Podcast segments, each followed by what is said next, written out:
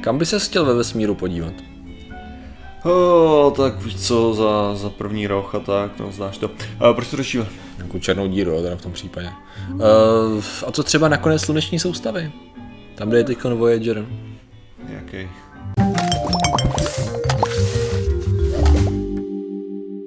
Zdravím lidi, já jsem Marty Hrota, tohle je Patrik Kořenář a dnešním sponzorem je láska našich diváků.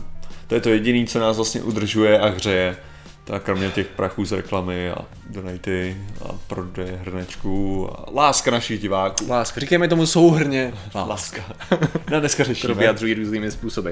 Dneska budeme, Martine, řešit trošku definice, protože jsou strašně... A víš, že bych si dal? Ne, na to už ti znovu neskočím. Tak, máme tu referenci. Hele, dneska řešíme definice, protože definice jsou zábavný. První věc, mám tady takové dvě vesmírné novinky. Poslední doby.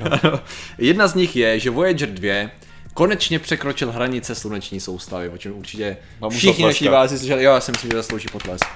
Dobře, Voyager. To trvalo to, když vyrazil dřív než Voyager 1. Přesně tak, no. Okolí o měsíc? No, tak já si musel něco... Víc? No, já teď nevím, něco takového. Trvalo mu to 6 let, jako. Jo, no, protože bylo to kvůli tomu, že nedostal takový gravitační praky, ne? Předpokládám, taková věc to byla. Přesně tak. Prostě on letěl. A zatím Voyager 1. Fiu. Takhle se vědecky říká tomu, když zkoumáte právě... Je to tak. Planety. Fiu. Tak. S tím, že právě Voyager 1 letěl kolem Jupitera, Saturnu, Neptuna a Uranu. Je to tak? Uran, Neptun? Tady v tom pořadí. Uran, Neptun, že jo? Pluto vynechal, protože sledoval jenom planety. Prolítal takhle. I když tehdy samozřejmě, když byl vypuštěný v roce 70 a teď on dobrý, ale 70 to bylo 1 nebo 7? Když byl vypuštěn v 70. letech, přesně tak. Tak samozřejmě Pluto ještě planeta byla, že jo? Jo. Ty frčky jsme strhali až v roce 2006, myslím. No, takže konečně opustil sluneční soustavu. A co to vlastně znamená, že opustil sluneční soustavu? Protože já si pamatuju, že... No, znamená to, že říkáš blbost, to je první věc. Neopustil sluneční soustavu. No a to je právě ono. Dokonce NASA upozornila, ať v žádném případě neříkáme, že opustil sluneční soustavu, že sluneční soustava pokračuje mnohem dál. Protože co udělal je, že vstoupil do mezihvězdného prostoru. Ano, to je přesně rozdíl. Protože co se všude dočteš je, že Voyager 2 opustil sluneční soustavu, že jo. A to samý se dělalo s Voyagerem 1 a trvalo to x let, a protože já jsem byl jeden z těch, který psali ty články. Jo, když už to bylo tak teda OK, tak už je to po 7 a řekněme, že tady už můžeme nakreslit hranici, jo. Protože to bylo přesně tak, že vstoupil do toho prostoru. Mezihvězdního. Přesně tak. Ale ta hranice je v tom, že... ale to je přesně ono, jo? Že ta hranice skutečně není jako sluneční soustava, prostě pokračuje dalších asi, kolik to je? To nějakých... Až tisíc astronomických jednotek, no. Jo, což je prostě 1000krát vzdálenost Země od Slunce, to je prostě neuvěřitelný. Ale to, co teďka je, že teda vstoupil do toho mezihvězdného prostoru a ten je definovaný magnetickým působením Slunce. Přesně tak. Jo? Což je v tuhle chvíli, a ten problém právě u Voyageru 1 versus Voyager 2, a proč je to tak komplikovaný, je, že zařízení, které měřilo právě to magnetické působení Slunce, bylo u Voyageru 1 podělaný. Plasma Science Experiment. Jasně. A tohle to prostě nefungovalo u Voyageru 1, už prostě přestalo fungovat. Ale Voyager 2 to má stále funkční, takže byl schopný odeslat tyhle data. Jo. On prostě detekoval, že ty záření ze Slunce najednou dramaticky kleslo a místo toho bylo slabší záření právě mezihvězdného větru, řekněme do určitý míry, bychom to mohli nazvat, takže proto. Prostě už tam není to působení toho Slunce, ta sféra vlivu je pryč. S tím, že právě to, co je dál, se počítá do sluneční soustavy, je takzvaný Oortův oblak, což je přesně ta obrovský území, který se natahuje zhruba až do 1000 astronomických jednotek, což jak jsme říkali, 1000 vzdáleností Země od Slunce. A to má být, ono je to takový složitý s tím Oortovým oblakem, protože my úplně nějak 100% nevíme, jak vypadá a z čeho se tak skládá. My máme takovou teorii, kterou právě ten vědec Oort, a nepamatuji si jeho křestní jméno, byl to Nizozemec, myslím, v 50. letech navrhnul, že to je jakoby zdroj komet, jo. Zdroj komet s dlouhým oběhem. Slunce je právě v tom Oortově oblaku a že tam se nacházejí miliardy, možná i víc právě ledových objektů, který obíhají velice, velice pomalu kolem Slunce společně s náma, letí tím prostorem. Takže to je taková narvaná oblast, kde samozřejmě i mezi těma, i když jich tam jsou miliardy, tak mezi těma tělesama jsou miliony kilometrů absolutně prázdného prostoru. Takže Jak on je daleko teďka Voyager? Čeká, to se dá vypočítat, ne? To vypočítáme. No, já jsem to číslo viděl, klidně počítej. Ne, vypočítáme, to by mělo být jednoduchý. Ale je to 16 hodin a měl signál nám teda, 16 hodin nám jde signál. Jo. 16, to znamená, že když vezmeme, že astronomická jednotka je teda 8 minut 23 sekund, no. Takže by to mělo být, teďka použiju to, že je to 5x, takže 6x, 7x, 7, takže 7, to je 42 a 112, 16, 70 a 112, takže 120 astronomických jednotek pravděpodobně, něco takového. Plus minus, tak nějak. Můj odhad. To je teda náš výpočet, jako mi se stačilo podívat. No, to je schválné, takže... Ale já tady na to koukám, tyjo, jakože to už mám Oortův oblak, protože tady se úplně nepíše to číslo, což mě docela zaráží. Astronomických jednotek, tyjo.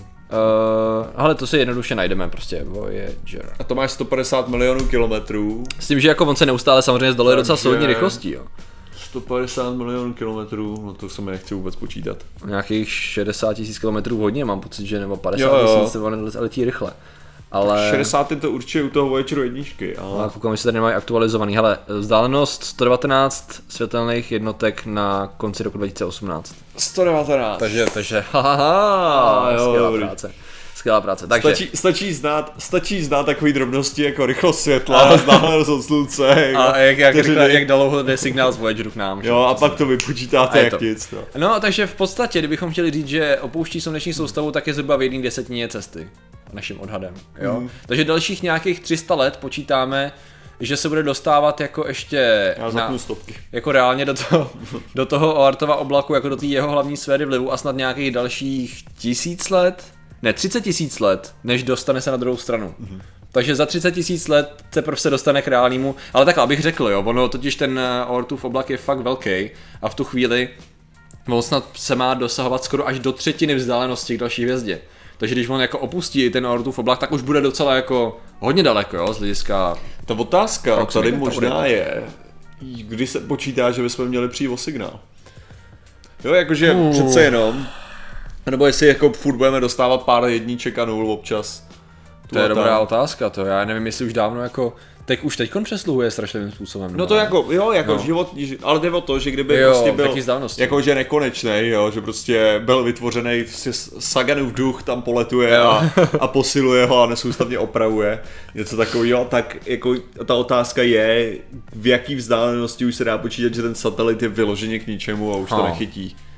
To je dobrá, tak to fakt netuším, no, jako to se budu muset dočíst teda. Protože přece jenom tam máš takový ten typický problém toho zákona obrácených čtverců, kost krychů, reverse cuplaw, kdy dojde k tomu, že vlastně v každém tou vzdáleností další máš větší prostor, který ten signál vlastně musí vyplnit, jo. Ačkoliv to směrová anténa, no tak ty fotony už budou v tuhle chvíli prostě široký jak prase, že od sebe. Už to nebudeme schopni detekovat. No, jakože prostě už ten signál jako nedojde. Tak pokud vím, tak tady to ještě není v tuhletu chvíli problém, ne? To znamená, že ještě nějakou dobu by být nemusel, protože pokud se neděje nic takovýmhle způsobem, že by se nám nějak rozptyloval ten signál, tak nějakých dalších 30 let ještě technicky za to by to mohlo být, i když ono, to je právě to, čím je dál, tím to bude horší, že? No tak jasně, to je právě to. No jasně, tak přemýšlím, jak dlouho by to mohlo být, pokud teď ještě není problém, tak technicky to bude nastane. To je. Jo, dobrý. No, takže to je jedna věc. Takže to se nám teda vzdaluje Voyager, jej, krása, jsou šikovní. Co Voyager 1, jak se má? Ten tak se má o trochu dál, bych řekl. Ten je na tom stejně akorát o trochu dál, no. Prostě tam není moc co jako řešit, no. Mm-hmm. To je takový těžký. Nebo já nevím o něm nic absolutně novýho teďko, no. Takže to je ta věc. Ale co mě ještě zaujalo je druhá definice, ke který došlo tady ten týden v podstatě, minulý týden. Aha. A sice, kde je vlastně vesmír? To je v podstatě blíž Zemi, protože Virgin Galactic provedlo tady ten rok 4. úspěšný start, že ty lodi Unity VSS? To jsou takový ty způsoby toho, že my se tam nedokážeme dostat, takže řekneme, že ten vesmír je dřív. No, a já jsem na to koukal, byli na to videa, vědátor o tom dělal post, jo, protože právě oni se dostali s tou lodí, která je schozená z toho White Knight letounu, jo, tak pak zapnula ty motory, vyletěla do výšky 82 km. A právě jde o to, že 80 km se bere z určitý definice jako hranice vesmíru. Nicméně z jiný definice, která je více přijímaná, je to 100 km. Jo, a dokonce jako je otázka, Scott Manley na tom měl video právě. A jako co z toho vlastně jako je Scott Manley. Okay. Floyd Safe. Tak ty si říkáš australsky, ale tam mluvím o Floyd. No, ale šlo prostě o to, která z těch definic je jako platnější, jo? Protože co i on teda říkal je, že těch 80 km je relevantních i proto, že v určitém bodě některé i satelity, které vlastně obíhají Zemi, tak jsou schopní klesnout po tu hranici toho vesmíru, ale furt se počítá, že jsou ve vesmíru. A 80 km je hranice, kterou dává americké letectvo, tuším, jo, jako hranici vesmíru. Jako jo. Právě mi přišlo jako, že jako letectvo, co letectvo rozumí prostě. Science, prostě věda. Hlavně ono je to... Všechno tohle je vždycky totálně arbitrální. Jo. Znamená, že je to jenom prostě nějaký určení, který je tak od téhletý chvíle je to tolik, konec. Jo. A pak o co teda jde, jo? Je ta otázka, to máš to samý, jako když se skutečně zeptáš na velikost, jak vysoká je Sněžka, prosím tě? 1602 ještě furt, doufám.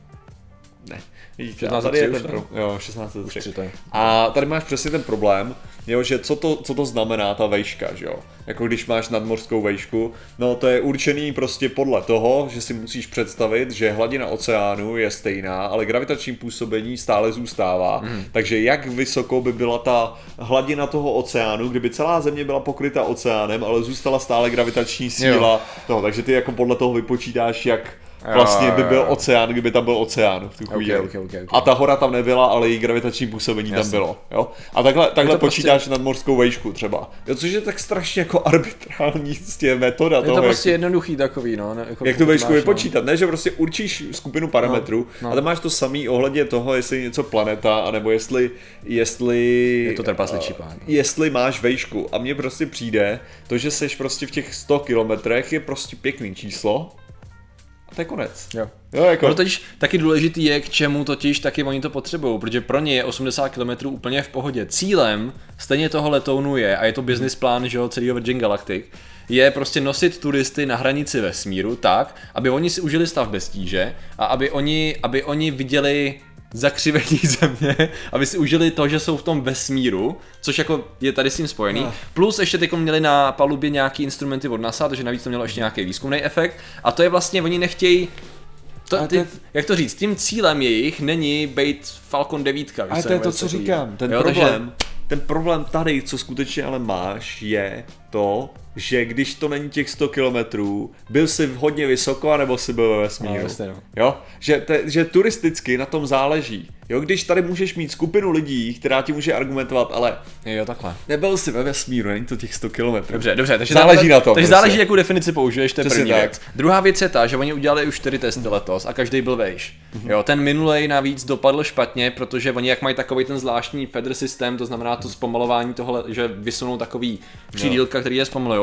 Tak ono se jim to blbě vysunulo ve chvíli, kdy teprve zrychlovalo ten letoun, takže během nějakých 2 vteřin, potom co to jako se vysunulo, tak se roztrhl na cucky a přežil to jenom pilot, jako pilot tam bohužel umřel. Takže pro ně je docela úspěch, že to funguje teď dobře, že tu chybu spravili a vzhledem tomu, že každý ten test byl vejš, tak bych se nedivil, kdyby ten další test byl jako ještě do těch 100 kilometrů. Takže je to přesně, vlastně celý to je o tom, je tady firma, která tvrdí, že dosáhla vesmíru a má technici za to pravdu. A vysoce pravděpodobně ho stejně dosáhne, jenom o tom, jestli teď budeme říkat jako, jakou definici použít. Jo, ale ty tady říkám, ten problém je, že když to má ty definici 2, tak prostě ty se vrátíš z tvýho Virgin Galactic $200,000 nebo kolik to stojí, $250,000 letu, jo, a řekneš, já jsem byl prostě ve vesmíru 82 kilometrů. Jako nebyl. To je od stovky. OK, jo? Chápu tady to. A teďka ty jako co budeš, jo? Chápeš? Takže prostě mně to přijde, jako že na tom záleží sakra hodně. Na to samý ve svým podstatě narážím, jo? U nejvyšší hory Evropy. Jo, když máš 2 nejvyšší hory Evropy, jo? Přičemž ta, na kterou jsem vyleze, je vyšší, jako zjevně o nějakých 800 metrů, jo? Ale, jelikož existují 2 nejvyšší hory Evropy, tak musíš vylít z dvouboje, aby ti někdo nedržkoval. Když vylezeš jenom jednu, tak ti řeknu, no ale ve skutečnosti Jo. Elbrus je vyšší, že jo? A když vylezeš naopak ten vyšší, tak ti řeknou, ale jako ve skutečnosti se počítá, co je ve středu, to jo. Jo. A to je a přesně, takže oni musí překonat obě ty hranice, jak 80, tak 100. Jo. Nicméně to, co vlastně z toho plyne, a i ten důvod, proč tady to všechno řešíme, je ten, že jako definice je jedna věc, druhá věc je ta, že vlastně Voyager je zatraceně daleko a je to skvělý, že ještě funguje a Virgin Galactic se nerozpad a lítá čím dál vejš. Jo, což je teda cool. A není to drahý zase tolik. Ne, to je tak. Takže děkujeme za vaši pozornost, zatím se mějte a uvidíme se ve vesmíru. Čau. Nazdar.